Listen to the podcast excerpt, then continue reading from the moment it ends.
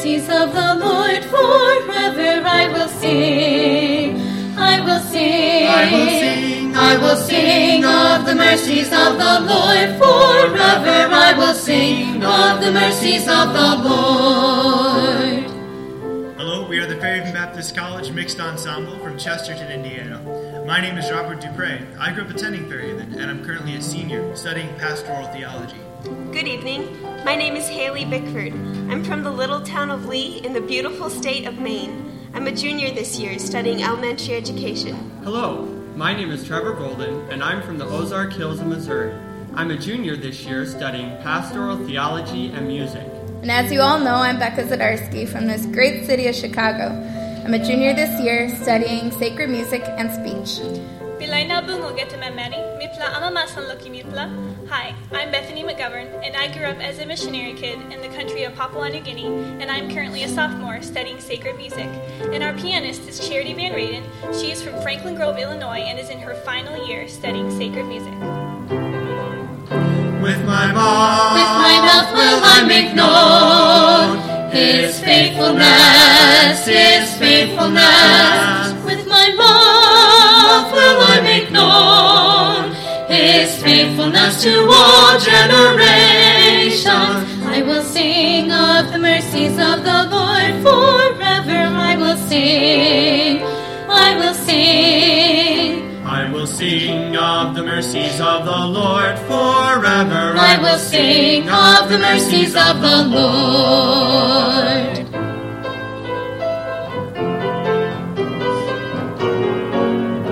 I will give all my praise unto the Lord forever. All my praise, All my praise, all my praise, all my praise I will give all my praise unto the Lord forever.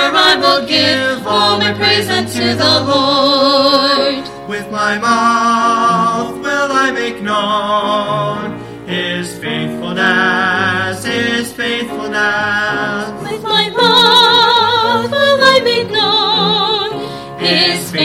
To all generations. I will sing of the mercies of the Lord forever. I will sing, I will sing. I will sing of the mercies of the Lord forever. I will sing of the mercies of the Lord. I will sing of the mercies of the Lord.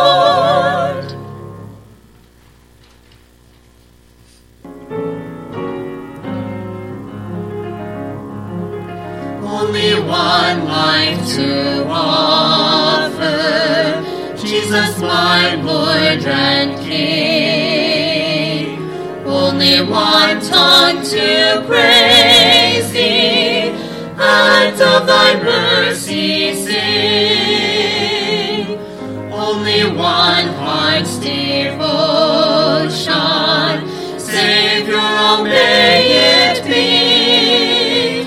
consecrated alone to thy matchless glory, yielded fully to thee.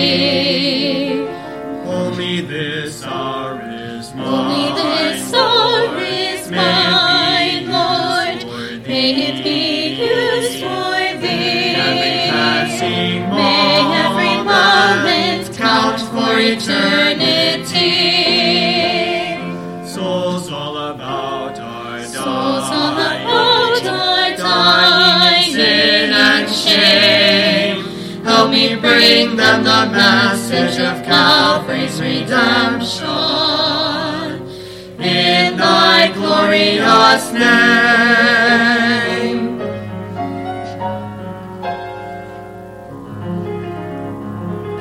Only one life to offer. Take it, dear Lord, I pray. Nothing from thee withholding. Thy will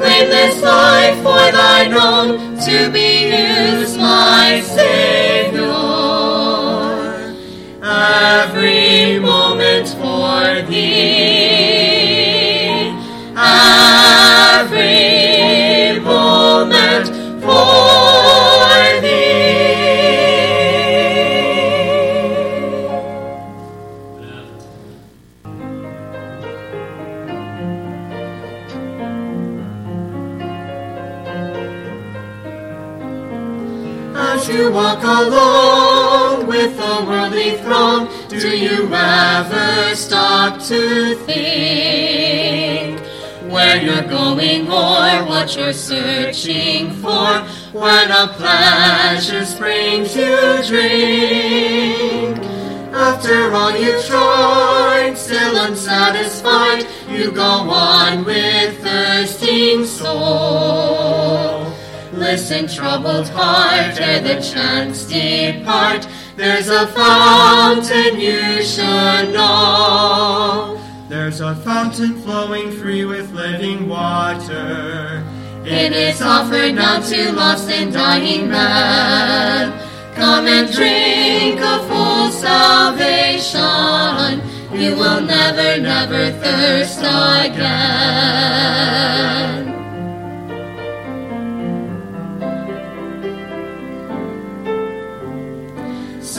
God above, resting in His love, are two joys you never know. When you live without waters from the fount, God has given man below. In this world of fear, death is ever near. When it comes, where will you be? And cursed with an unquenched thirst, or with God eternally. Gain and revelry, popularity, bring no lasting peace of mind. Drink them all you will, you'll be thirsty still, and no satisfaction find. Sin brings deep regret, things you can't forget, wretched scars and unreached goals. Why, O sinner, why would you choose to die? When the Savior loves you so. There's a fountain flowing free with living water. It is offered now to lost and dying man. Come and drink of full salvation. You will never, never thirst again.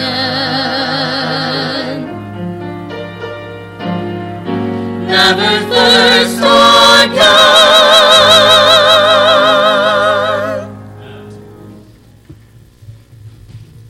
Earlier, my name is Robert Dupre, and I grew up attending Fairhaven. So initially, uh, it wasn't my choice whether or not I was going to come to Fairhaven. It's kind of up to my parents. Uh, I moved. We moved to Chesterton or to Indiana in 2000. So I've been here most of my life in Chesterton. So when it come, came time for me to choose a college to attend, it wasn't like a huge deal. You know, I grew up there, so unlike a lot of people, um, and I I heard a lot about other colleges and how everything was changing. That was the big thing. Like I'm sure you guys are familiar with Brother David Cloud, and uh, a lot of his work really opened my eyes to the state of a lot of colleges across America. Uh, there's music changing, standards are changing, doctrines changing. But one thing about Fairhaven is that it's remained the same, and they're still sticking by the Bible.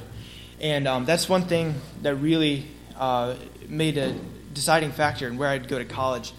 And um, I didn't feel called to full time service, and I'm still praying about it. But um, one thing I would encourage anyone here who, who's not really sure what the Lord wants them to do with their life, come at least for a year of Bible college. You'll learn so much. And uh, as Pastor Teasdale said earlier, um, and even I love all my classes. I mean, all my teachers, you can tell, they just love the Bible and they love their classes and what they do.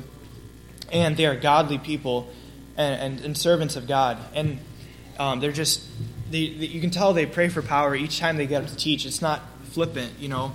And, and that's, you can just be, I'm so thankful for that. But I think what I've learned most about Fairhaven and through the ministry there has been outside the classroom, and I can say that probably most people that have gone there would say the same thing. Um, from when you get there, you're you're plugged into ministry. That's the big thing. Um, so you probably get an opportunity to be a part of the bus ministry, which to me that is is just a great, huge opportunity. I know you guys pick people up here for church, but the bus ministry is just a great uh, way you can see how ministries run, and um, you get the opportunity to work with people. And on our, on our route particular, we are seeing some great results. I mean, I, we're seeing some teenagers who just love love God and love the Bible. And uh, just last week, we had the Empowered Youth. We picked up four of them, or three of them came to each Sunday uh, evening service, and just they're really growing and they're learning the Bible. And it's just a great opportunity to work with those kids. And, and we're seeing people saved, too. Um, I'm not here to give testimony of my bus specifically, but I mean, just a lady, um, she got saved and her family's really moving forward, but the dad was not saved yet. And we were just praying for him and praying for him. And his uh, wife, who was saved, got a stroke. And it was just a horrible stroke. She's still in the hospital. But through that, Kenneth uh, came out to the the week she got a stroke. He came out the next Sunday and got saved. And we've just seen that family really start taking huge steps for God. It's so exciting. And um, I would encourage you, just just come, if not for anything, for ministry, and, and just really get some hands-on experience with ministry, with the bus ministry. You can be involved in nursing home, and uh, there's so many ways to be plugged in at Fairhaven. Um, dorm life. I just this is my second semester in the dorm, so I, I you know I've been a town student as they say. I, I lived about a half mile away. But just in the two semesters so far, I mean, I'm only halfway through my second, but I've learned so much about just making friends, making good, godly friends, and you really don't get the whole experience unless you've been in the dorm of college. Uh, I'm sure most of you know that, but uh, yeah, and, and it's just so encouraging to be around guys my age who are focused on the same thing. They want to do God's will in their life and you just you're just right alongside them. You're working together in ministries, and it's just really really a fun uh, fun way to really get involved. Um, I mean, there's so many things I could talk about with Fairhaven. Internship two summers ago. A lot of the guys, if you're here for four years, you, you might get um, the opportunity to be a part of an internship. I got to go out to Utah and work in, under a pastor, which I was used to a big church. You know, Fairhaven's pretty large ministry. But it was just so great to see to be involved in a smaller as, smaller ministry and just see that aspect of it as well. And so um, you can. There's really so many opportunities uh, for a, um, a, prospective student, but I would just encourage you. Um, you're going to come. You, you, come to Fairhaven. You're going to hear some great preaching. Uh, twice a week we have chapel. Twice a week we have CE. We hear a lot of great godly teaching and preaching, and um, it's not like the chapel messages are, are dry but each one is just powerful and convicting. And um, I'd really encourage you. That's it's such a great place, as your pastor was saying, just to find God's will for your life. And um, I'm still praying about what God wants me to do, but um, I would encourage you consider at least one year, and, and I guarantee you you won't regret it.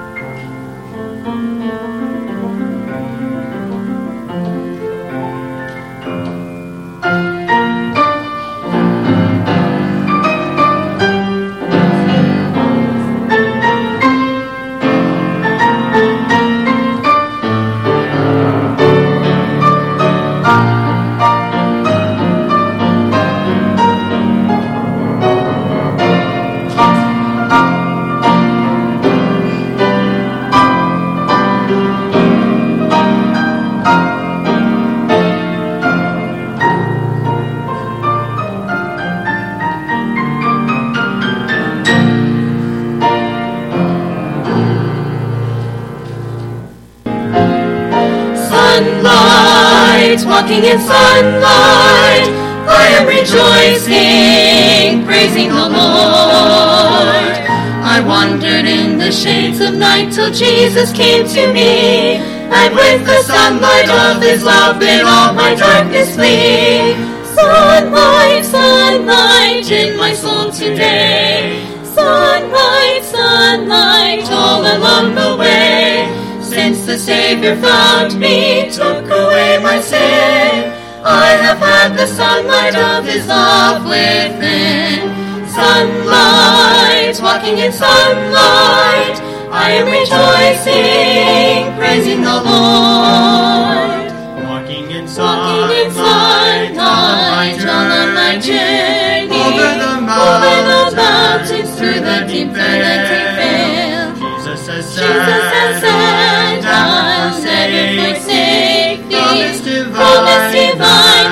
never can, never can fail. Heavenly sunlight, heavenly sunlight, flooding my soul with glory divine. Hallelujah, I am rejoicing, singing his praises, Jesus is mine.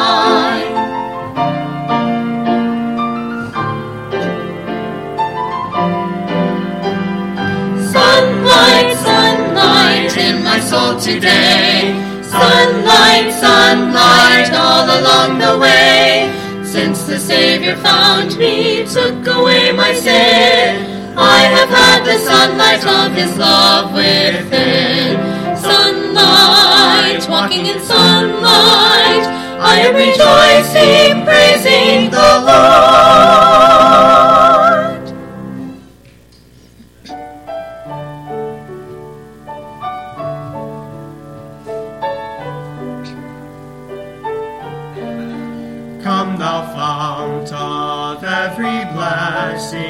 To my heart to sing thy grace. Streams of mercy never ceasing, call for songs of loudest praise. Teach me some melodious sonnet, sung by flaming tongues above. Praise the mount I'm fixed upon it, mount of thy redeeming love. Here I raise mine Ebenezer, hither by thy help I'm come, and I hope by thy pleasure safely to arrive at home. Jesus sought me when a stranger, wandering from the to rescue me from danger interposed his precious blood.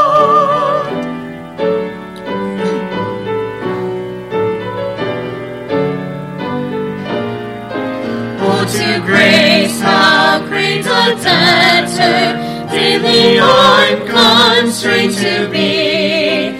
Let thy goodness, like a fetter, bind my wandering heart to thee. Prone to wander, Lord, I feel it. Prone to leave the God I love. Yes, my heart, oh, take and seal it, seal it for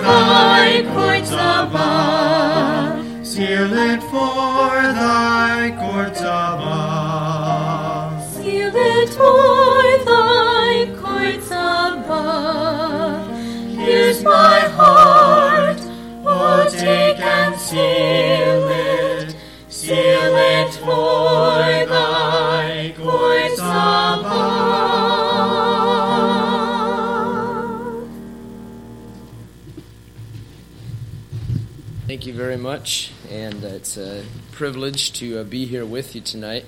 Uh, I certainly take it as a privilege to speak from your pulpit, and I appreciate the opportunity to do so. Um, I do want to say we have a table in the back that uh, we love for you to stop by and grab some information about the college. And uh, there's some uh, pamphlets and other things that you can look at. We also have back there some good music that uh, our church has put together over the years. Uh, good, uh, godly, uh, holy type of music.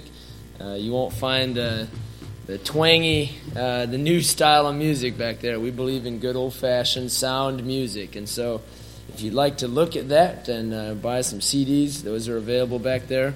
There's also a Fairhaven fundamentalist, always abounding, is uh, what we call it, and it's uh, uh, available back there for free. Just look it through, and uh, we always uh, are looking for um, good young people, godly young people who are serious about the Lord's work. Fairhaven is not for everybody. I'll be the first one to say that it's not for everybody. but if you're a serious student who's wanting to uh, see uh, God do a work in your life, and like we mentioned, even a year, or if you're looking to go into full time service, uh, you pray about that, and, and as the Lord leads, uh, you do what He wants you to do. All right, turn your Bibles, if you would, this evening to Matthew chapter 18. My name is Yura Schrock. I have uh, been there at Fairhaven for more than half my life now. Hard to believe sometimes. Um, I came as an 18 year old college student and uh, graduated in 98 and uh, since then i've been teaching in the high school and then a few years ago number of years ago now, I switched over to the college entirely. And uh, so I get to uh, watch these guys in the dorm. uh, I get a whole dorm full of college guys, you know. It's a lot of fun. Um, so we, we do appreciate their uh, zeal uh, for the Lord and for many other things too, right? Uh, but we do have a good group of young people in the college this year. Uh, we I don't know if it's ever been done at our college, but uh, this year the number of guys and the number of girls in the dormitory is exactly the same this semester. So that's uh, something we're very excited about. We're not excited the girls went down a little bit, but we were very excited the number of guys went up. We're always looking for men, young men, to come in there and uh, train and to grow and to become uh, the next generation of preachers. Uh, that's what we're asking the Lord to do. I uh, have four little children, my wife and I do, and we uh, put a lot of emphasis. Everything in my life, it seems like, now revolves around making sure that my children grow up to serve the Lord. And so I can't help but talk about this a lot, and I'm going to look at this idea tonight you must become as a little child. Turn into your Bible to Matthew chapter 18, if you would, uh, verse number 1. Matthew 18, verse number 1. The Bible tells us that Jesus himself said, In order to be the greatest in the kingdom of heaven, you must become as a little child. The disciples, uh, before this time, were arguing about who was going to be the greatest in the kingdom of heaven, and they were deciding uh, or they were trying to figure out who was going to be the second in command or sitting right along the row of rulers with Jesus. And they thought that Jesus was about to set up an earthly kingdom here on this earth. And so they were disputing in the way, trying to figure out who was going to be the greatest. And of course, Peter said, Well, I'm, I'm the leader. You know, I'm a natural born leader. It'll probably be me. And John speaks up and says, No, no, no. It's going to be me because he loves me more than he does anybody else. The, the beloved disciple. And each one of them, I'm sure, has their reason. Judas probably spoke up, you know, I'm the guy that carries the money, and Jesus trusts me more than he does the rest of you guys. He'll probably make me the treasury secretary of his new kingdom. Well, the, as they argue back and forth, Jesus, who knows everything, realizes, of course, that they're disputing about this. And so, chapter 18, verse 1 At the same time came the disciples unto Jesus, saying, Who is the greatest in the kingdom of heaven? And Jesus called a little child unto him and set him in the midst of them and said, Verily I say unto you, except you be converted and become as little children, ye shall not enter into the kingdom of heaven. Whosoever therefore shall humble himself as this little child, the same is greatest in the kingdom of heaven. And whoso shall receive one such little child in my name receiveth me. But whoso shall offend one of these little ones which believe in me, it were better for him that a millstone were hanged about his neck, and that he were drowned in the depth of the sea. Let's pray.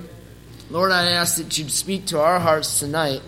Convict us, Lord, of putting off our pride and putting off our own worldly desires and becoming as a little child again, trusting you and humbly believing in you. Lord, I pray that you'd use the things that I have to say tonight. I believe from your word that to encourage us and to challenge us tonight. I pray in Jesus' name. Amen.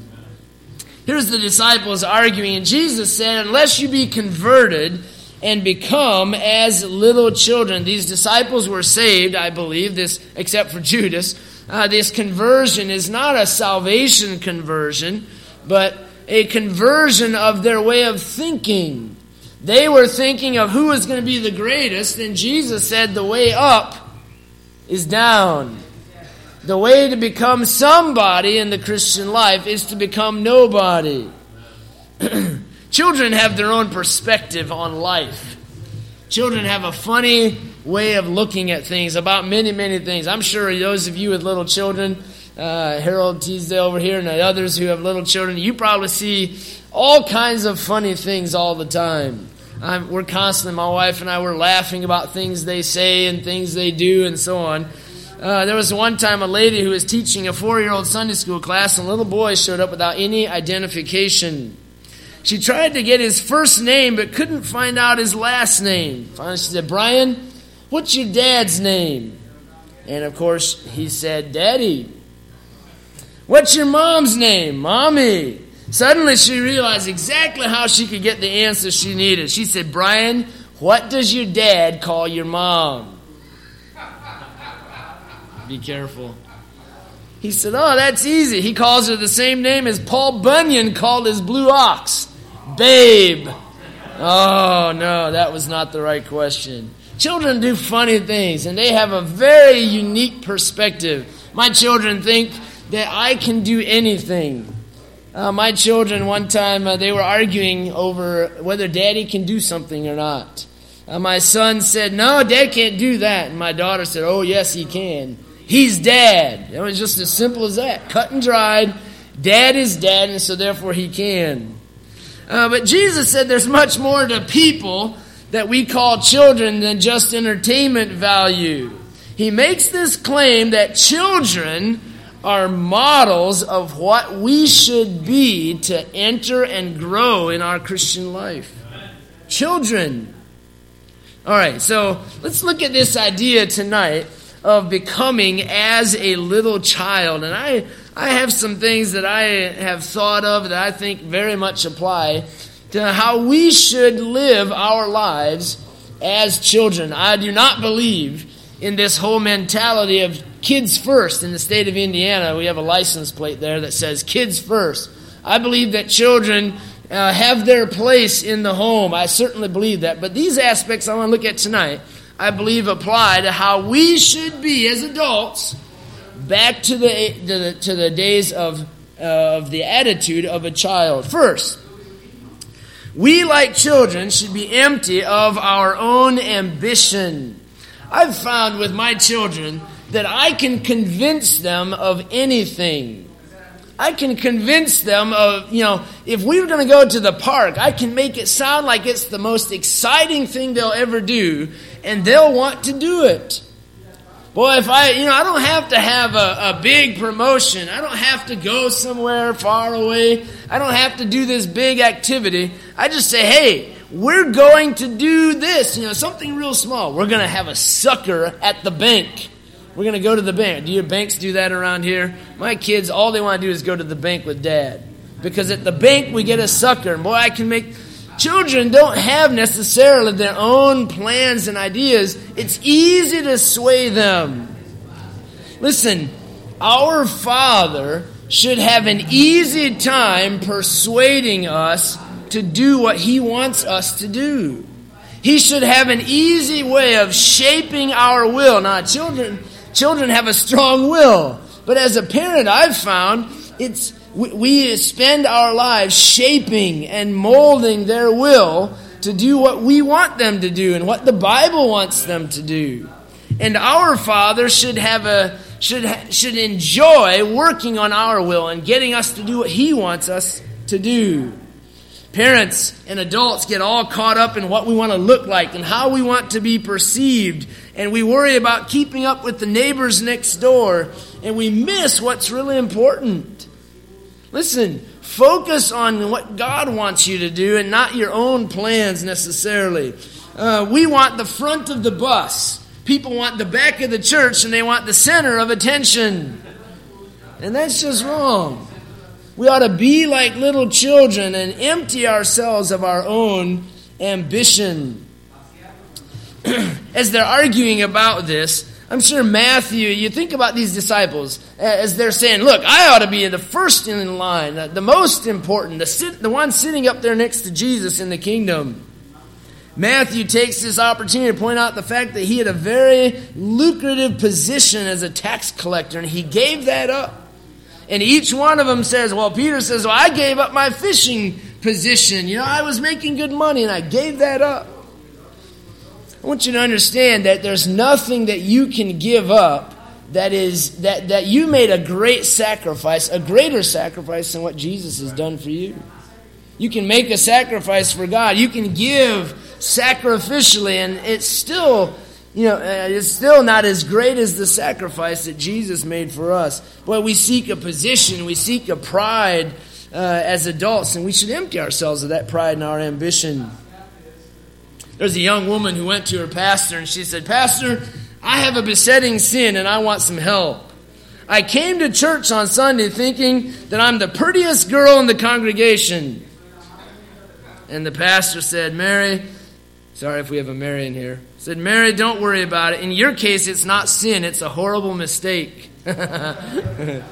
we, we want the front of attention. Boy, we want all of these things that will, that will make us look good. And we, like children, should empty ourselves of that ambition. Secondly, we, like children, should look to share good news. Isn't that children? That's my kids. Boy, they, they want to tell me about every little thing that happened. Uh, a couple weeks ago, our little one year old, she got her finger stuck in a door.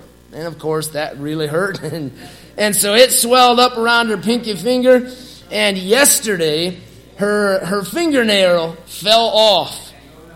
Well, that is the biggest news in our house right now.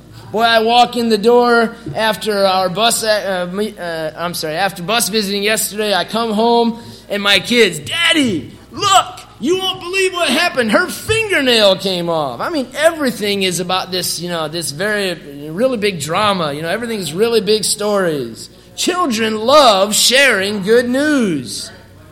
Listen, can we get excited again about sharing the good news? Instead of sitting there, you know, our salvation has gotten old and we sit there and we twiddle our thumbs and we don't do anything for the Lord. Instead of going back to the age where we were just excited, excited about sharing the good news. As a little child, listen, do you have good news? That's the, the meaning of the word gospel. It's the good news. Do you have good news to share? If you've been saved and your sins have been forgiven, you have good news. Won't you share it? Tell those good news. I could go on many illustrations of my kids uh, about every little thing. Uh, the, the, the socks went through the washer and they got a hole in them. Right? I mean, just any little thing. And they get excited about that. We went to the park today, and you won't believe what happened. There was a bug flying around, you know, and I mean, just everything is big news. Why can't we be excited about the good news we have to share? Third, we, like children, should be teachable. Teachable. Boy, if there's anything, boy, my kids are just little sponges, absorbing everything. Boy, they just take it all in. And then they, they'll spit it out at the most inopportune times, too, you know. Boy, they got to tell you what they read about or what they saw or what they learned. Listen, we should be teachable. If we're teachable, we seek counsel and we receive counsel. When, when your pastor comes to you and says, Look, you need to do this, you need to think about this. Uh, do you take that seriously? Teachable.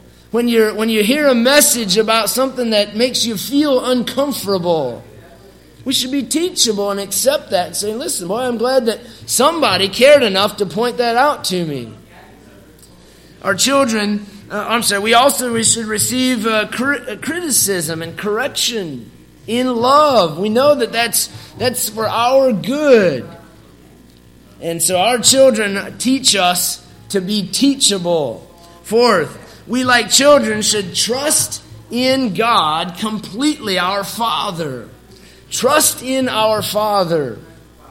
you can, uh, I'm sure, think of many examples with your children uh, of the, the trust that they have in you.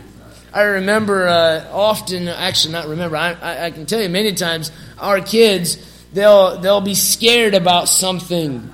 Uh, our children sometimes wake up in the middle of the night, and we have a cat, and our cat likes to go in the bunk bed and, and put his hand, claws up around the back of the bed and play with their blankets that are hanging down.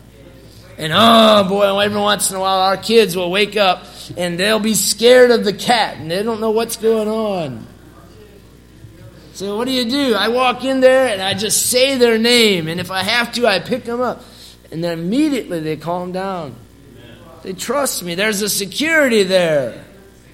Listen, when, when we, like children, have a problem, we go to our Father. We can trust in Him. Somebody was just mentioning to me something about a family member that's, that's really disturbing. You know what happens? You trust God. You can't do anything else. You just put it in His hands. You cast your cares upon Him, for He careth for you. Aren't you glad that we have a Father that we can go to? I'm glad, uh, in, my case, I'm glad that I had a Father that I could go to. He was a godly example unto me. And I trusted Him and I believed Him. He encouraged all of us uh, as children. There was 10 of us children. And he encouraged every one of us to go into full-time service. Now, we didn't all go, but we all wanted to go. Why? Because that's what you did. That's how you gave your life to the Lord. And if God said no and he directed you a different path, then that's fine. But God, God used that to steer many of us into full-time service.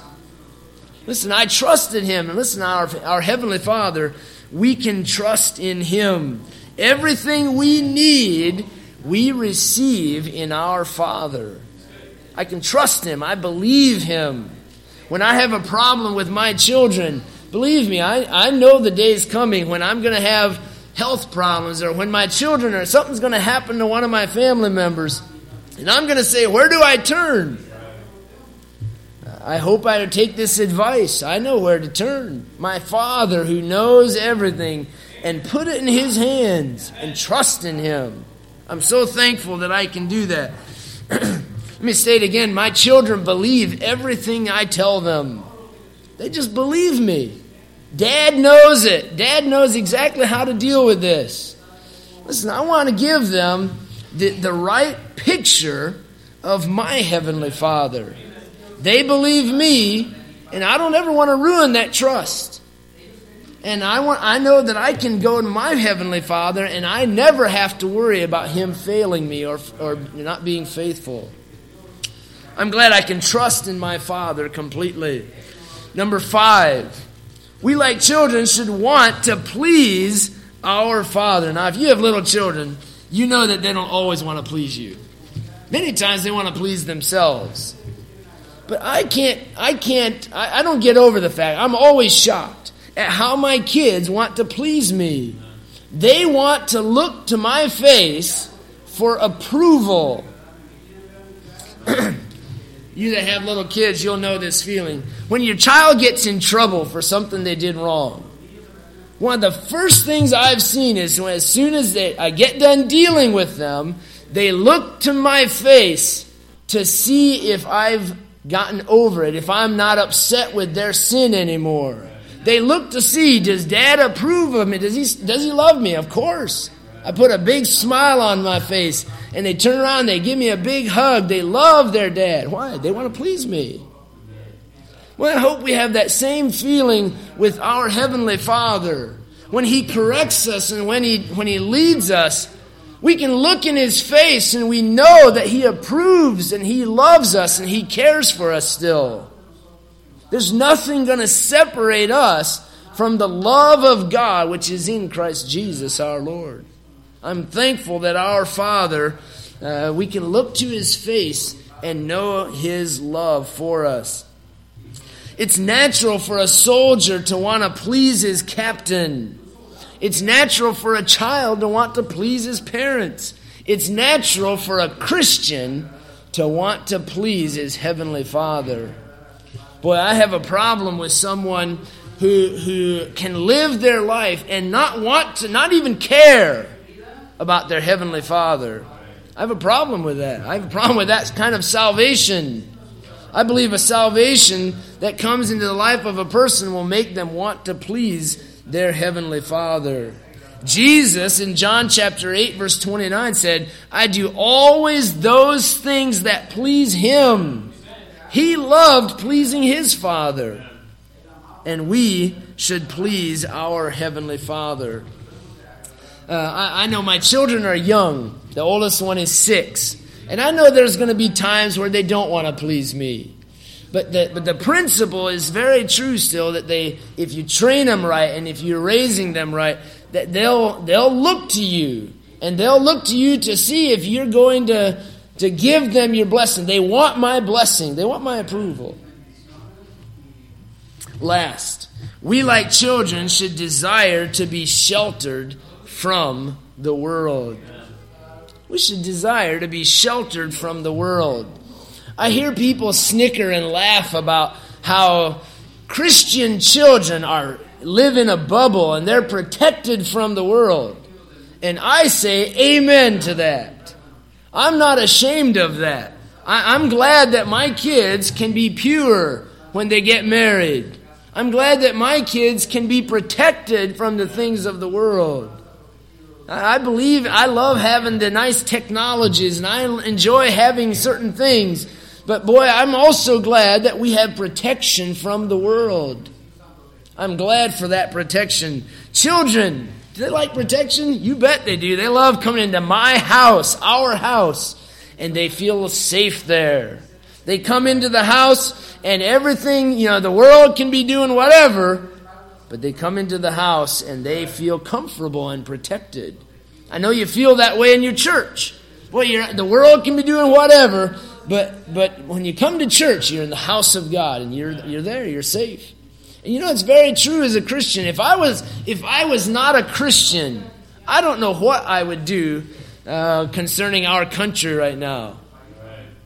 Wouldn't, wouldn't it be? I don't know what I'd do. Boy, I'd be scared. I'd be, I'd be terrified of what's going to happen with, you know, the Muslim extremists and whatever you have. You know, I'd be scared to death. But as a Christian, we know that our Father is in control. Boy, I'm glad for that. I wouldn't trade this for anything. I, I'm glad for the protection and the shelter from the world. Things that we don't want anymore we leave unsheltered. Right? If you don't want something, you leave it outside. If you don't need something very much and it doesn't really matter, it's not really important, you leave it outside and you don't protect it and you don't shelter it. You don't lock it up. But if you have something that's valuable to you, you protect it and you shelter. If you have a nice car, you're not going to leave the car open with the keys in it. If you have something valuable, you're going to protect it. And how much should we want to protect our children? I don't understand the reasoning that says, well, my child has to learn to just, to, you know, to make their own choices and learn on their own. That's not my job. The Bible tells us that my job is to train them and to mold them and to shape them. Children are like clay in the potter's hand that have to be shaped and guided and directed.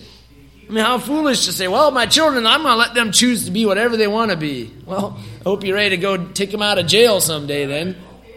Listen, our children are there to be protected and sheltered from the world. a writer wrote a number of years ago in the Kansas City Times. He said, Most of what I really need to know about how to live and what to do and how to be, I learned in kindergarten.